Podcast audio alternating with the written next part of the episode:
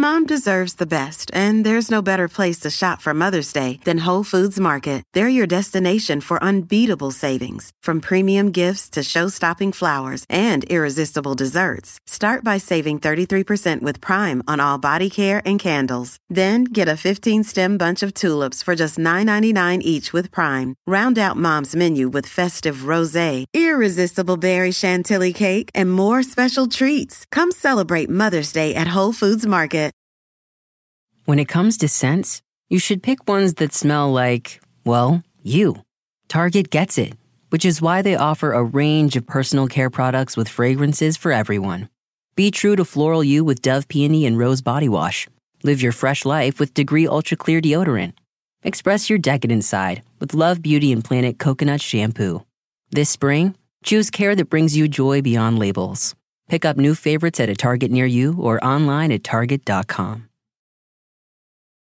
started off as being very attracted to other girls. And I didn't really start to be attracted to boys until probably my mid teens. This on? Hello? Hello? We're all science people. Science! Exactly. We know it's a good idea because it's lasted. We can teach kids and they get it. There's chemistry in here, there's biology in here. It's in whiskey, it's in ice cream, it's in who you fall in love with. That's the recipe for success. We can make the world better for everybody. Starting now.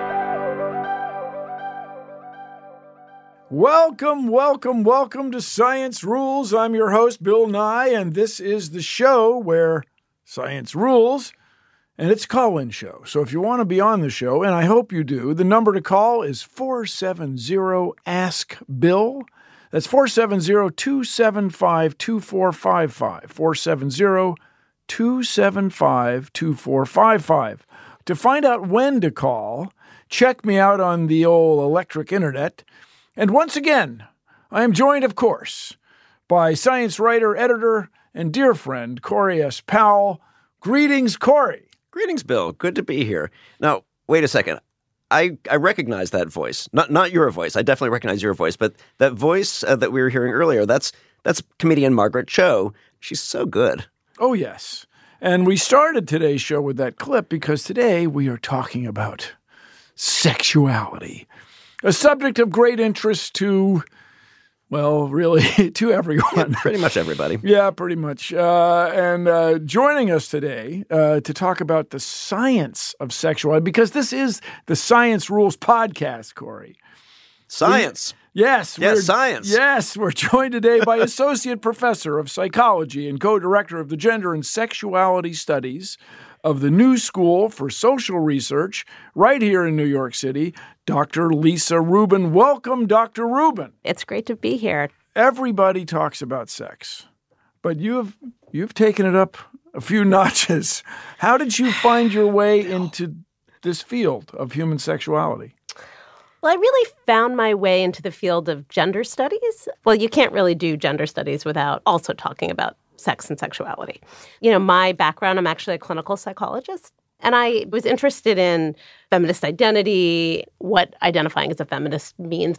Um, I study sexual identity in relation to health. The field that I teach has changed, and my teaching has changed dramatically. Over, over how long? I mean, I would say over the last I've been teaching for 15 years, but I've tried to stay relevant.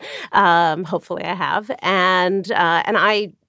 That's partly because I'm catching up to the students as much as I'm I'm learning with them as much as I'm teaching them, right? Especially so, in this field. so what has changed? Sexuality. Our understanding of gender has changed fundamentally. I mean, I, I, I think when I first began teaching, I, I sort of gave the, you know, I would begin my class with how we talk about sex and how we talk about gender. And sex is something biological, and gender is something psychological and social. And my understanding of sex has changed, right? That sex is not something, meaning, you know, um, sexual categories are not something that sort of inherently exist in nature outside of language, outside of culture. I still emphasize that distinction between sex and gender, but in a in a bit looser of of of a presentation. So, Doctor, on the Netflix show Bill Nye Saves the World, on which Corey was, of course, a writer later on. It's a great show. It's still available for streaming, I do believe. Yes, stream it, turn it up loud. but the the most uh, controversial show for sure. Now at Netflix, the way they work, you don't know if it's the most popular or the ratings and this and that. Well, if you look at the the social media footprint or the the public outrage and the public acclaim, certainly the the show that stirred people up the most. So we had uh, we were doing research the way one does, you, and we came up with this with this gizmo to illustrate what were called the four attributes of sexuality. and I'd like to play a clip from that show. It's only a few seconds, hoping for your thoughtful response on the other side. Right now, biologists, sociologists, anthropologists, they're all trying to figure this out. And they're finding human sexuality is on a spectrum. And if you're like me, and I know I am, you're still learning about this field of science. I used to think there were just two settings male and female, but it's actually a lot sexier than that. Check out this smoking hot abacus of sex. The crowd helped us out there, but it was a great big aluminum thing where we had sliding uh, spheres very similar to a, a, regular abacus that you use for computations. And we had, based on the what we believed was the latest research, there were four attributes. The first one is sex, then gender, then attraction, then expression. And I think you have the same four, or do you have another one? or maybe a, a, uh, maybe a slightly, slightly different wording, yeah, different, the same exactly. concept. So, so what is sex? Let's start there. So, sex can mean many things, but here I think you're, you know, I assume your abacus is referring to what is typically referred to as sort of, you know, the biological assignment of male or female or intersex. What is intersexuality? So intersex refers to a range of sort of you know human variation that could be chromosomal, right? Not everybody having an XX or an XY chromosome. They can have an XXY, you know, an XO and as well have more than 2 mm-hmm. is a discovery. Yes, right? exactly yeah. right. The presentation of the genitals may look different. Um, the you know pe- the way people respond to hormones may be different. So these are all the ways that intersex may manifest. And so people who are intersex may absolutely identify as male or female. Intersex is different than gender identity. Um, uh, intersex is talking to you know is referring to you know a, the again range of biological variation that you know doesn't sort of match the, the sort of typical or normative people who are assigned to their uh, their you know their sex. All right, gender. What is gender? And we used to think. I mean, we used to think that sex and gender were the same thing, but in your world, we're separating those for clarity. Exactly right. So, sex is referring to something biological. Gender is referring to something social and psychological. Um, both, you know, I think we're we're increasingly understanding exists beyond a binary. I think we can all agree on attraction. That's yeah. to whom you are attracted. Uh huh. So attraction, uh, yes, uh, to whom you're. Uh, right, se- sexually. If you're attracted. attracted to both, right, exactly, right. Bisexual, you know, fits within a binary. You know, being attracted to men and women, but not everybody identifies with a binary themselves or in relation to their partner. So pansexual may be a better descriptor. Now, um, is this have to do with arousal? Mm-hmm. Attraction um, is a- so attract. Yeah, attraction and arousal um, are are cl- I would say close cousins, right? You know, uh, you know, arousal being more physiological, attraction being both psychological and physiological. Right. And then expression is how is that how you present yourself? Expression, I think, is both behavior, right? Because just being attracted to somebody doesn't necessarily mean um, acting on that attraction. Mm. Just being aroused by somebody doesn't necessarily mean you know acting. So sexual um, uh, behavior, um, so sexual ex- expression, um, to me would be about sexual behavior. Expression could also be about gender expression, right? Which would be sort of how one expresses one's gender. So I, I guess I, I want to I think you're calling that as, as, sort of part of identity. Yes, exactly. So you know, I, I think the four categories may sort of flatten a little bit sex and gender. Um, what do you mean flatten? Merge? Merge, blend? yes. So that the two the, the spheres on the abacus would move together. Uh-huh. right, right. I mean, sexual orientation, as we understand it, is often um, grounded in um, in cisgenderism in that you know people um, cisgenderism. Yes, yes. So the sort of view. Um, you know, a starting point of organizing the world in terms of an assumption that everybody is cisgender. What's cisgender? What's cisgender? So, cisgender are people who identify with um, the sex and gender that they were assigned with at birth. So, I was assigned female at birth, um, and I still identify as female. I, am male. I identify You're, as male. Yes, okay, exactly. Cool. Do you guys still study, people in your field still study Kinsey and Kinsey? Yeah, you know, Kinsey. Um, what did they do? What is this? Can you summarize it? Yeah, I mean, so Kinsey was really the first to study.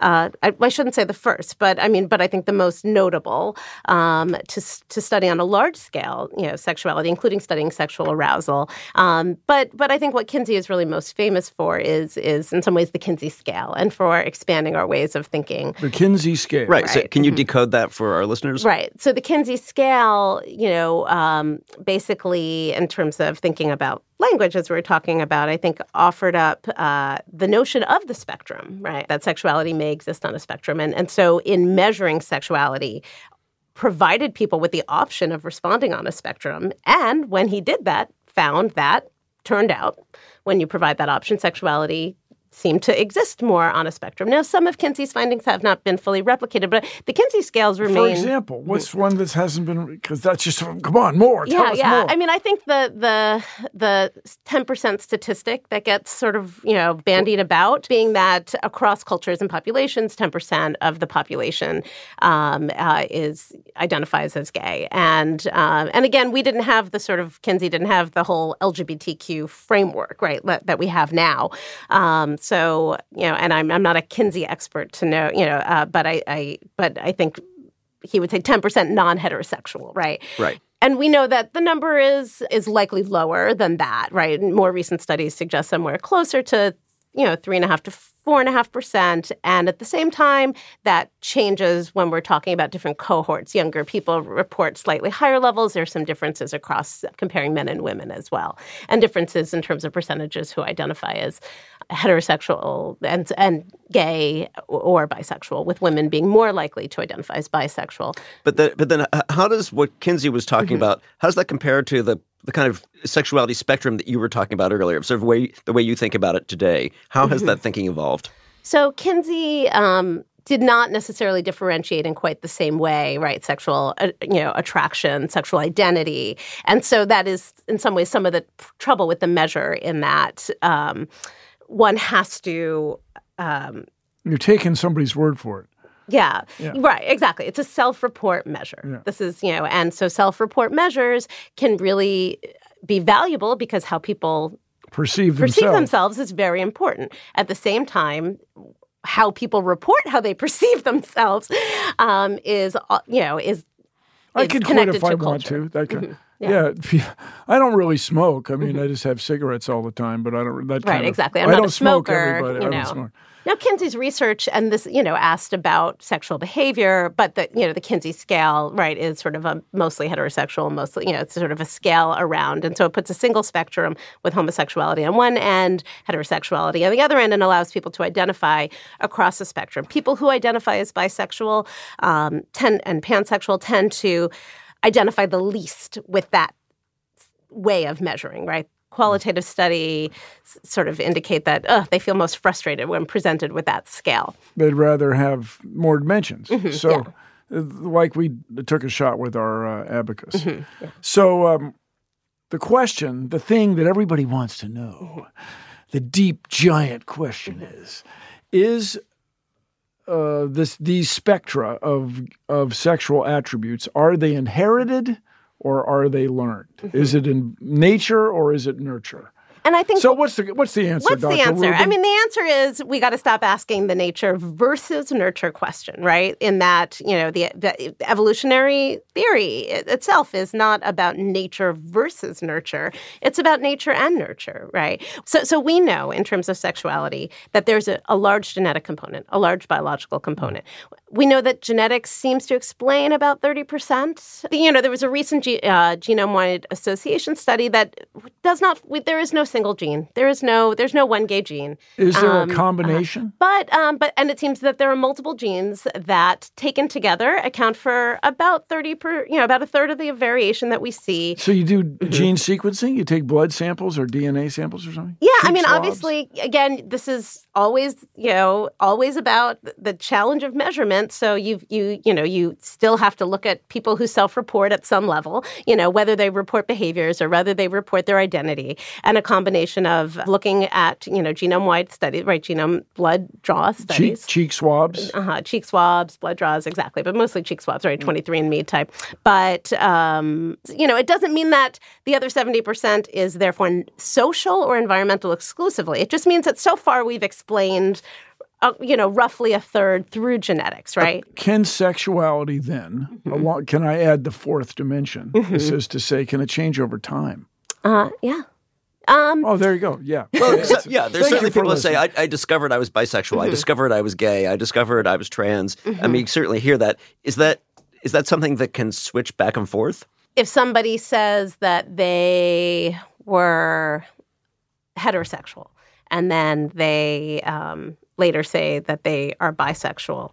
Have they changed or you know have they you know just like maybe i used to you know not like Malaysian food, and now it's my favorite food, right? Have I, you know, ha- have I become a different kind of eater, or have I just found something different that um, all of a sudden, you know, I realize that that fits with me? And you know, so it's sort of again, how do we think about identity? Do we think about, you know, um, in terms of fluidity, people's sense of them, people's and again, are we talking about behavior, you know, expression? Are we talking about identity? Are we talking about attraction? So people may tap into different aspects of themselves and that may cause them to change how they think about themselves. We find that in that there probably is more fluidity among women than men um, across time as well as um, uh, you know in terms of initial identification. Again as i said you know women are more likely to identify as bisexual um, and I'll, I'll give a What- shout what's out. pansexual? pansexual um, i think responds to thinking outside the binary so if we bisexual is clearly tied to a binary you know so somebody who likes men and women now that limits you it leaves out a, you know a, a large you know a, gr- uh, you know, A growing number of people, yeah, a recognizable number of people who um, don't necessarily identify along the binary. All right. I feel like we all understand that all kinds of aspects of of human psychology Mm-hmm. are complex and overlapping and changeable. You're not, you know, ambitious or lazy, just one or the other. The idea that sexuality has to be just one thing or the other thing, and that's it, and it doesn't change. Intuitively, that doesn't make sense. When you couch it that way, no. Yes, thank you. Stick around for more science rules after this.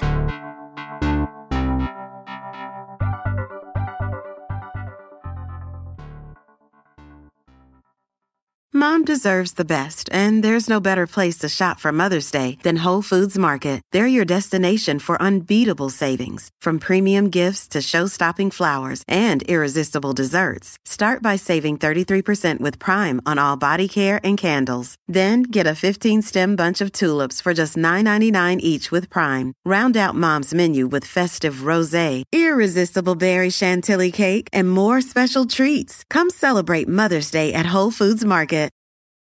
Whether you're a morning person or a bedtime procrastinator, everyone deserves a mattress that works for their style. And you'll find the best mattress for you at Ashley. The new Tempur Adapt collection at Ashley brings you one of a kind body conforming technology, making every sleep tailored to be your best. The collection also features cool to the touch covers and motion absorption to help minimize sleep disruptions from partners, pets, or kids. Shop the all new Tempur Adapt collection at Ashley in store or online at ashley.com. Ashley, for the love of home. Science Rules is back.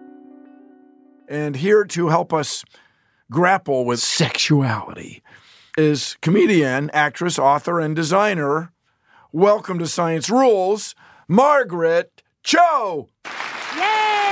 Yay! Thank you. Wow, that's great. Thank you, Margaret.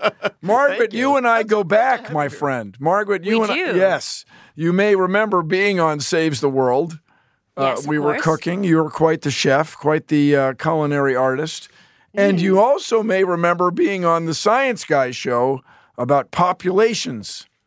Mm-hmm. And we were you were eating grapes because you were a population competing for resources. It was Yes, This is a, a yes. fabulous science point You, that you, you, helped you remember this formative experience of, uh, of, of being a grape? Of, of- I I'm sorry, of did. eating a grape? I, d- I did. And I remember also we were in a display of yours, I believe, was it Disney World? And it was, um, I was a cloud with, uh, I think, Paul Rodriguez. Yes, and, you were. And you were, you were, it was your exhibit there. Um, that was probably in the mid to early 90s. So it's been a long Uh, time. yes, uh, from back in the 20th century. Yes, yes. Now, you, I just think I'm so happy you're willing to take the time to talk about this. Of but course. when was the first time you heard about these these four scales or four attributes of sexuality on the, the sexual spectrum? I don't. I mean, I think it was maybe more explained to me um, in the Kinsey scale. My family ran a bookstore that was a gay bookstore in San Francisco in the 70s. So I was maybe about um, seven or eight years old. And uh, we were um, employing a lot of gay men. And um, my mother was trying to explain to me that gay people were um, just like straight people, and it was hard to grasp even at that age to to really understand that. But that they uh, were attracted to the same sex and had relationships with the same sex, and and um, they employed a lot of. Uh, gay people lesbians and gay men and um, but i didn't really learn much about uh, transgender people until probably about uh, 10 years later in San Francisco. There were um, different people. Uh, I was still working at the bookstore and also um, working in different areas and starting comedy. And there were different people that I knew who were transitioning to become women or men. What happened when that sort of that kind of acceptance that you were seeing in your own family when you got out to the larger world and, and ran into places where it wasn't quite so accepting?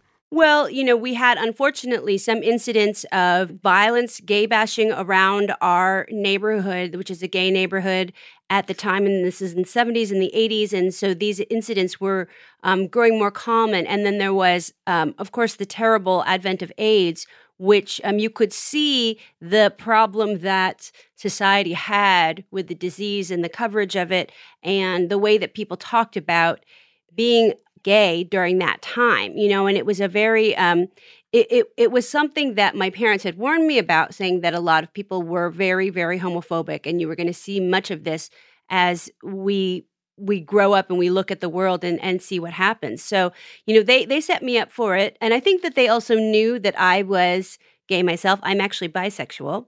So I I, I think they were sort of trying to help me out by saying that they understood. How do you discover you're bisexual? I think that for me, it started off as being very attracted to other girls um, because I formed friendships that were very intense with other girls when I was a younger person and a kid, basically, that um, were, uh, you know, would result in crying fits. And I have to, I have to be with her. I have to be with her. And you know, it wasn't even like it was a relationship exactly, but it was just a lot like intense attachment. And I didn't really start to be attracted to boys until um, probably uh, my mid teens. So, my initial introduction to those kinds of very overwhelming crush type feelings were towards girls in the beginning.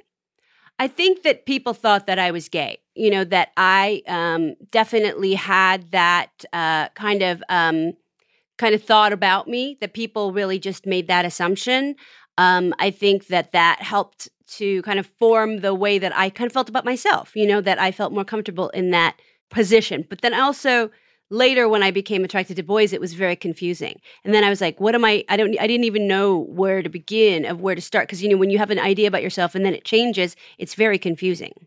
So, so by the time you were performing on stage, I mean, did you feel like you could be accepted? Yes, um, that was the one area that I felt really comfortable. I think also because a lot of the women in comedy that I knew were uh, lesbians, you know, um, and uh, like I opened for Ellen at the time, um, you know, and this is long before she was, uh, no, you know, known by you know everyone and and before her television show.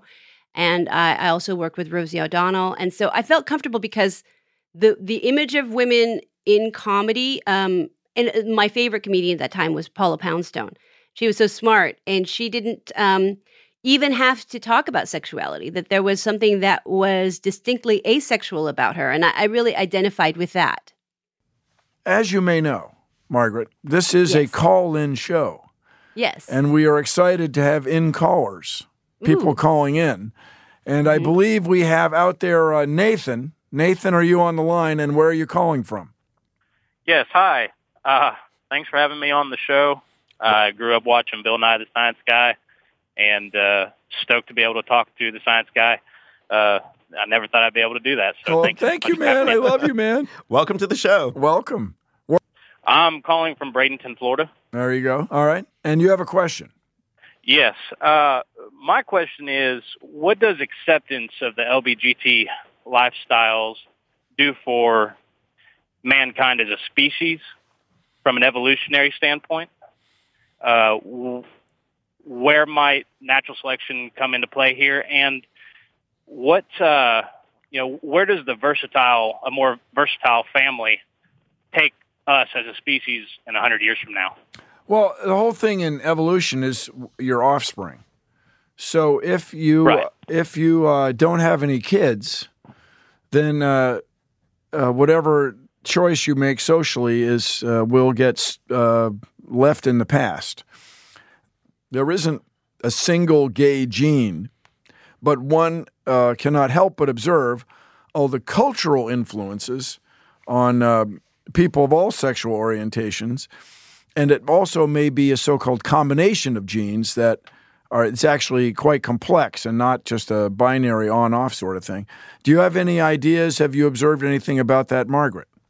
we're not absolutes. So you can maybe you have a tendency, like for me, it's it's it's a little bit difficult because it is like whether I, I'm attracted to men or women. I'm attracted to both, and so it's more um, maybe the conditioning that I had growing up that helped me feel freer about my decisions. About that, I don't have to make a real decision. That that may uh, have helped me. That there was a kind of acceptance around homosexuality and the idea that I could be more fluid in my expression and and who I was.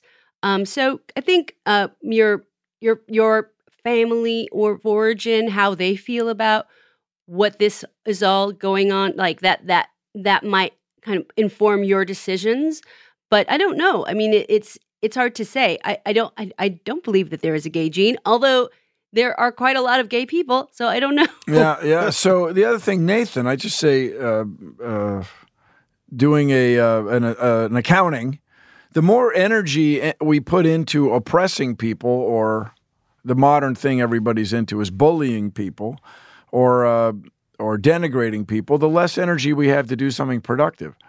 So uh, I would say in a hundred years, if we are more accepting of people of all orientations, I think everybody comes out ahead.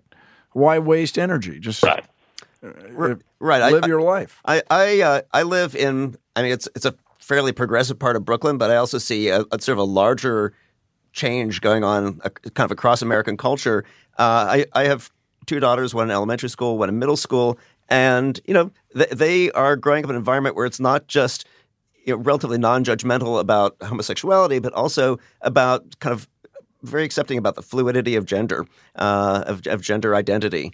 The main thing I see is that kids who probably would have been stressed out or repressed or somehow in other ways uh, kind of tr- you know, tamping down something about themselves feel that they can express it, follow where it goes, and it's not that big a deal. Uh, and I do think that on a large scale, that's going to be helpful. I don't know. And Margaret, do you see? i- i- Are you seeing what I'm seeing? Do you feel like there is a change in the culture here?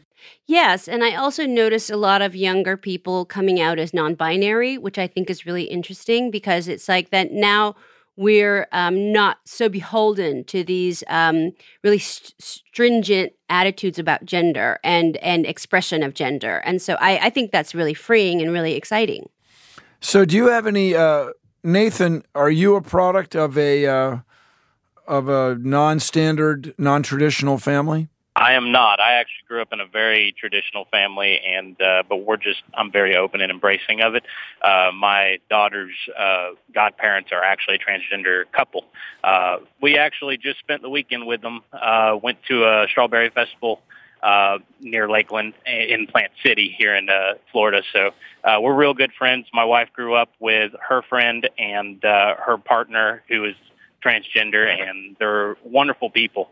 And uh, proud to know them and, and, and be affiliated with them.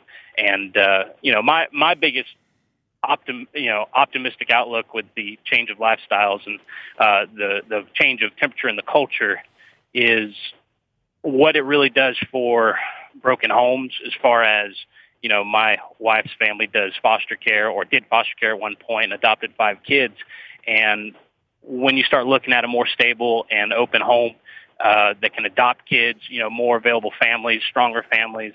Um, I'm really optimistic on on things that we could be seeing here down the future as more and more communities become open to the idea of a more uh, versatile family model. More, uh, I think the word is progressive. Mm. As Yeah, we more progress, yes, progressive. as society progresses, I think uh, we are living at a unique time uh, because of the speed of change. You know, I was in Australia for the first time a year and a half ago, and everybody was very excited that Australia had passed a um, gay marriage law. And uh, people were excited about it because expressing an extraordinary opinion, you just wear yourself out fighting these things. It, it uh, let's roll with it for crying out loud. But anyway, hey Nathan, thanks for taking uh, for asking a question, and thank you so much for sharing your family story. Now, this brings us to uh, to to a question from Autumn. I think Autumn has a, a heck of a thing to ask here. Autumn, are you out there? Hello? Yes, Autumn. Autumn, hello. You're on the line here with Science Rules. Where are you calling from? Um, Minnesota. Fabulous. Where in Minnesota? Um, down towards Minneapolis area, but a little bit southern. Uh, okay. And you have a question. Yes. I was wondering if sexuality can change over time or if it always stays the same. Has does your sexuality change over the course of your life? That is a heck of a question. Big question. Margaret, do you have any thoughts? I believe it does. I mean, it certainly did for me, and it's continually changing. Um, you know, not in really very big ways, but in ways that I understand. Um, but yes, and I think um, also the way that uh, hormonally, you know, that your your life changes in in so many ways. You know, I just turned fifty, and I find that menopause is a gateway drug because it's very different now. You started out attracted to girls, Mhm. then you were attracted to boys, then you're attracted to both. Yes. So your over your lifetime, it does ch- it has changed rather, and this would be Mhm. on the scale of decades, right? Or Yes. yeah. So when you say menopause is a gateway drug, what what gateway is it? Um, is it uh, allowing you to pass through or I think over? it's it, it's into a place of um, feeling like you're almost um, beyond sex. That it's it's it's beyond gender and it's beyond uh, this idea of uh, procreation or anything like physical. That it becomes a very spiritual quest. You know that that your body lets go of a lot of the strong hormones that drove it to do certain things. You know that drove it towards certain eventualities, whether that is um, having kids or having a family. That it's it's beyond that. So to me, being in this place of um, being a menopausal woman, I, I feel very different than I have in my entire life. In a way, somewhat asexual, somewhat genderless, and then also very strong within that gender. It's it's really interesting. I think it now the attraction has gone beyond um, these ideas of who I was attracted to before, what I wanted before. Now there's like a definite before and after, and now it's definitely expanded. So I, I think it's like attracted to everything and everyone, and in a way that's actually not sexual, which is really weird. Science Rules will be right back.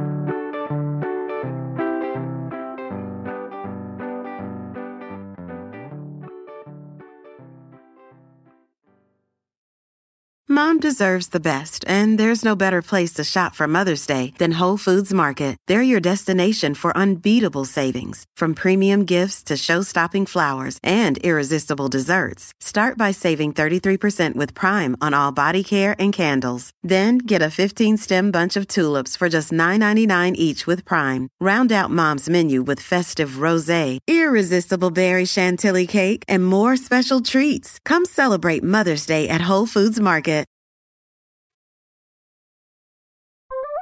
You're listening to Science Rules. But if you can hear this sound, oh yeah. Corey, that's the sound of superheated air. Actually, I think. Oh, there. Yeah. There we That- go. That's the sound That's- of superheated air. Superheated, hotter than the surface of the sun for a few moments, creating thunder because, Margaret, it's, ti- Lightning. it's time for the lightning round. Woo. Are you excited? yes, very excited. Are you sitting down? Yes. Stand up. Okay. What's your favorite animal? Dogs. Why? Because well, I have one sitting in my lap this whole time, and she has not made one sound. There you go. great. What's not to love? Do you have a Love it. favorite tattoo? Um, I like uh, I like all of them, but um, I think I like the ones on my back just because I can't see them. I'm not even sure what they are. I think there's a peacock back there. Oh, there you go. Pink or blue? I uh, I like purple. There you go. All right. Do you have a fashion icon? Um, I think it would probably be um, hmm, who would be a good fashion icon? Maybe uh, David Bowie. He's a good Oh, one. wow. Ooh, there you yeah. go. How about a uh, science icon? I would say Bill Nye. There you go. Thank you. Yes. A comedy icon? Um, uh, probably always Joan Rivers. Margaret, this has just been big fun. I really appreciate you taking the time. Well, wonderful. Well, thank you so much. Oh, it's been great having you here. I'm Bill Nye. I am Corey S. Powell. And remember, when it comes to the sexual part of our universe, science rules. If you like Science Rules, and I hope you do, please take a moment to rate and review it in Apple Podcasts and on Stitcher. It helps us out and helps other people learn about the show, leaving the world a better place. So thank you. Be sure to follow me on the Electric Internet for information about when to call into the show. I'm at Bill Nye on well, on everything, on the electric Twitter machine and the Insta the gram and so on. Meanwhile, if you'd like to leave us a voicemail, give us a call at 201 472 0785. That's 201 472 0785. Science Rules is produced by Jordan Bell and our own Corey S. Powell, with extra production from Lisa Wang and Ashley Warren, who screened your calls today. Our engineer today is Jared O'Connell. Mixing and original theme music by Casey Holford. Special thanks to Claire Rollinson. Chris Bannon is the Chief Content Officer, the CCO of Stitcher. And at Stitcher, you know, science rules.